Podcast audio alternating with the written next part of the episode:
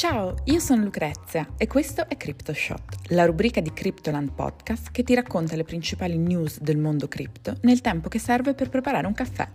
Io vado a mettere sulla moca. Siete pronti? Partiamo!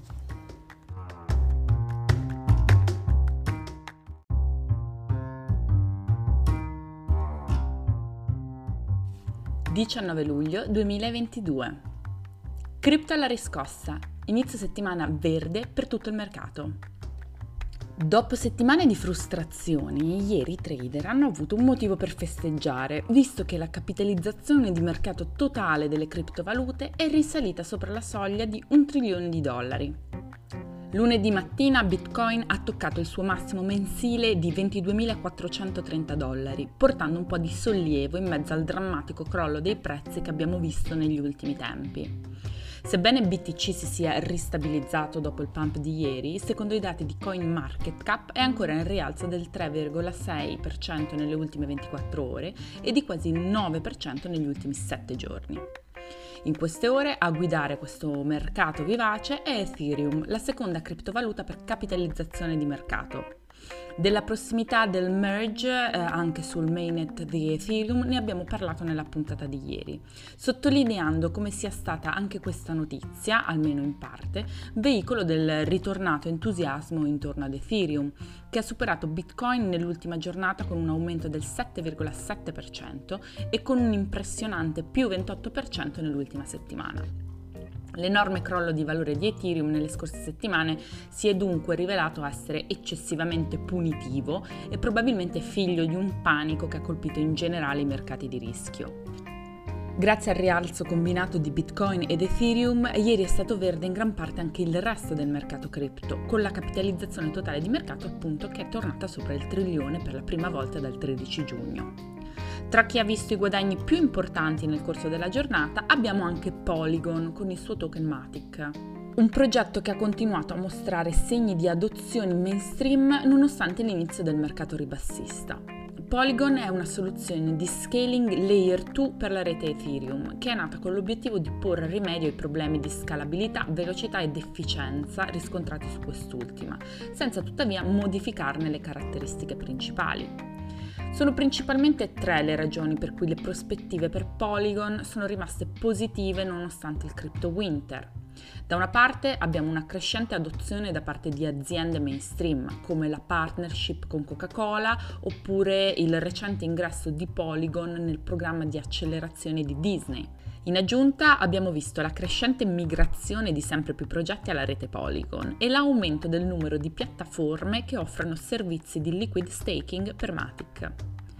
Anche se i trader hanno accolto con favore il movimento positivo dei prezzi nella giornata di ieri, molti analisti hanno avvertito che la ripresa potrebbe non essere altro che un pump del mercato ribassista. È quindi troppo presto per gridare alla bull run. Apre il metaverso delle bike. Ecco cosa aspettarsi.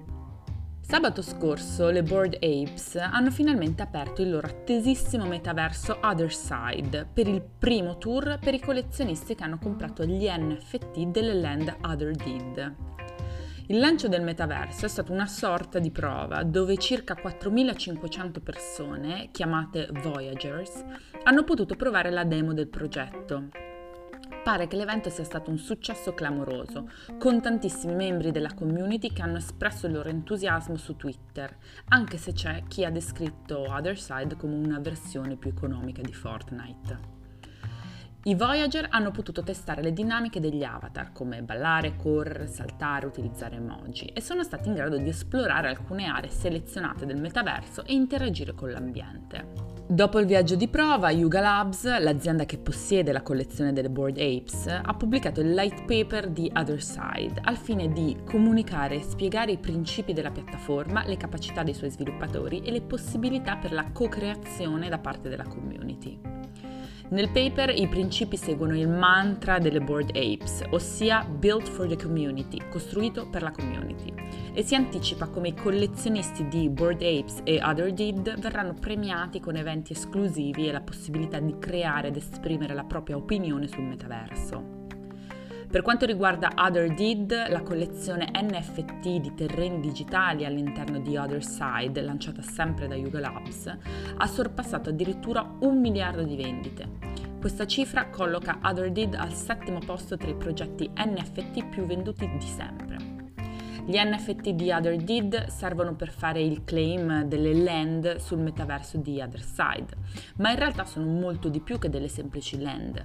Rappresentano un token di accesso al terreno di gioco e alla creazione di propri asset sul metaverso. Inoltre ogni Other Did ha una propria storia, ovvero un insieme di elementi e caratteristiche che definiscono il terreno stesso. La land più costosa venduta di recente è stata pagata ben 430.000 dollari per un terreno digitale.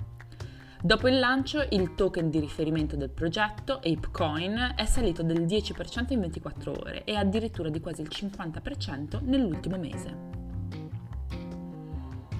Putin vieta le criptovalute, firmato il divieto di pagamenti cripto in Russia. Il presidente russo Vladimir Putin ha firmato una nuova legge che vieta l'uso delle criptovalute e altri asset digitali, ad esempio gli NFT, come metodo di pagamento in tutto il paese. La legge è stata approvata questo sabato ed entrerà in vigore a fine mese. Il testo approvato in Parlamento prevede il divieto di trasferire o accettare attività finanziarie digitali come corrispettivo per il trasferimento di beni, opere eseguiti o servizi resi.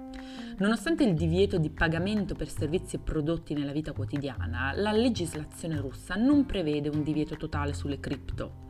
Pertanto i cittadini del paese potranno continuare a minare e persino investire in bitcoin o in altre criptovalute. L'accordo dunque sembrerebbe essere quello di non aver bandito le cripto e bitcoin come strumento di investimento, ma di averne limitato enormemente la portata come strumento di pagamento. In altre parole, si tratta di uno scenario un po' diverso da quello cinese. La legislazione sulle criptovalute in Russia è complicata.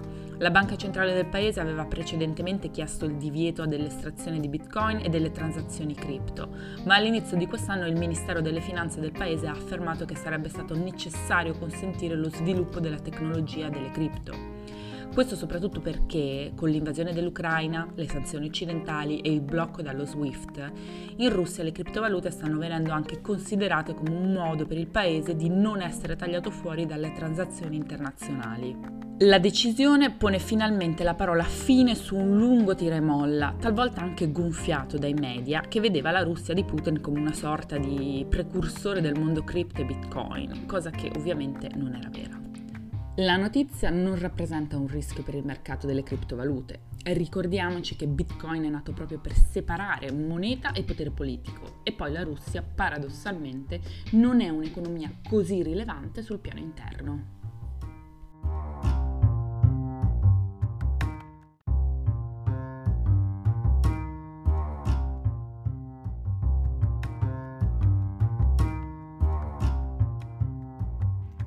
Per oggi è tutto. Io sono Lucrezia e grazie per aver ascoltato CryptoShot. Vi aspetto per il caffè di domani. Ciao!